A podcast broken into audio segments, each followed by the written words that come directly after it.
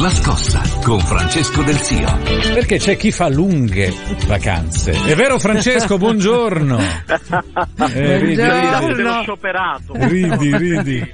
Scioperato. Qui bisogna... Non mi era mai successo in vita mia. Vedi? Grazie Fulvio, grazie Gino. Caro Francesco, qui bisogna produrre, bisogna elevare il PIL e invece, e invece. Ecco. A proposito di PIL, a parte le sciocchezze, questo è argomento serissimo, però Francesco, per lanciare il tuo ragionamento sull'arbonus, l'arte, patrimonio culturale, io partirei facendo un passo indietro sulla prima, per esempio oggi della Repubblica, mai un libro, mai un film, mai un museo per un italiano su cinque.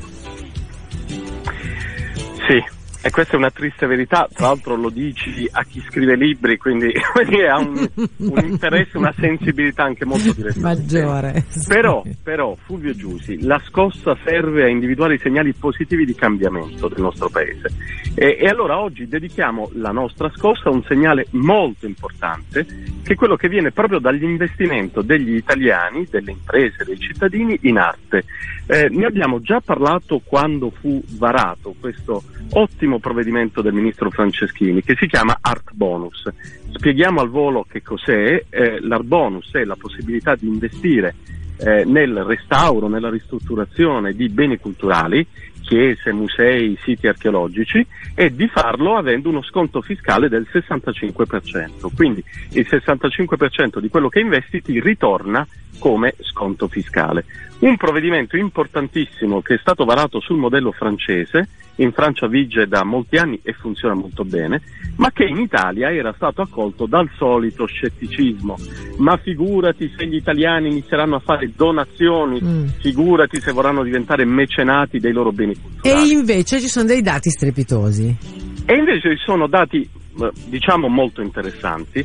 Nel 2015, che è il primo vero anno di applicazione dell'Art Bonus, questo strumento ha raccolto 57 milioni di euro. Si tratta eh, di 1427 soggetti, cioè imprese o cittadini, che hanno deciso di investire con l'Art Bonus. Attenzione, 57 milioni di euro senza una campagna pubblicitaria promozionale, che invece è in corso ora, all'inizio del 2016. Quindi la speranza, anzi l'aspettativa concreta, è che nel corso di quest'anno questi 57 milioni si possano moltiplicare per 2, per 3, per 5 magari. Ma eh, non è neanche questo il dato più interessante. Ci sono degli esempi clamorosi, non sono soltanto grandi imprese che hanno iniziato a fare investimenti, ovviamente anche per motivi di immagine, no? per sponsorizzare beni culturali, ma mh, vi cito un caso che mi ha colpito molto, un operaio di Iesi che ha deciso di donare 2000 euro per restaurare lo scudo del Palazzo della Signoria della sua città. Un solo scudo, 2000 euro, ma come dire un gesto bellissimo di una persona che evidentemente ha risorse molto limitate, ma che ha deciso di dedicare 2000 euro a curare, a prendersi cura di un bene culturale della sua città. Io credo che questo e tanti altri esempi siano eh, davvero l'inizio di una inversione di tendenza, di una scossa che noi abbiamo sempre auspicato come RTL. Assolutamente necessaria, considerati i dati che abbiamo eh, commentato in apertura con te, Francesco. Sei passato dalle aziende che legittimamente, no, anche guadagnandoci qualcosa in termini fiscali, guadagnandoci, ottenendo un rimborso del immagine. 65% di immagine, Ed immagine. ti volevo però eh, sollecitare una riflessione. Nonostante come dire, noi tre consideriamo la cosa assolutamente normale e se vogliamo anche nello spirito dell'art bonus. In Italia non è mica poi così normale considerare l'atteggiamento no, delle aziende che per immagine danno una mano al bene pubblico. Molti hanno per anni storto il naso, i leggendari radical chic che sono una iattura di questo paese. È proprio così, anzi possiamo dire che fino a ieri il cosiddetto mecenatismo era sepolto nei musei, cioè era una esperienza individuale che gli italiani avevano vissuto con grandissima forza soltanto nel Rinascimento, ma che poi purtroppo si era del tutto perduta nelle abitudini degli italiani, appunto fino a essere chiusa e seppellita in un, in un museo. Eh, non è più così oggi probabilmente, eh, attenzione perché sono sempre di più gli italiani che capiscono che al di là di una, della possibilità di dare un contributo economico è importante prendersi cura dei beni culturali, dei beni artistici eh, che sono a loro cari, che sono nelle loro città, nei loro paesi.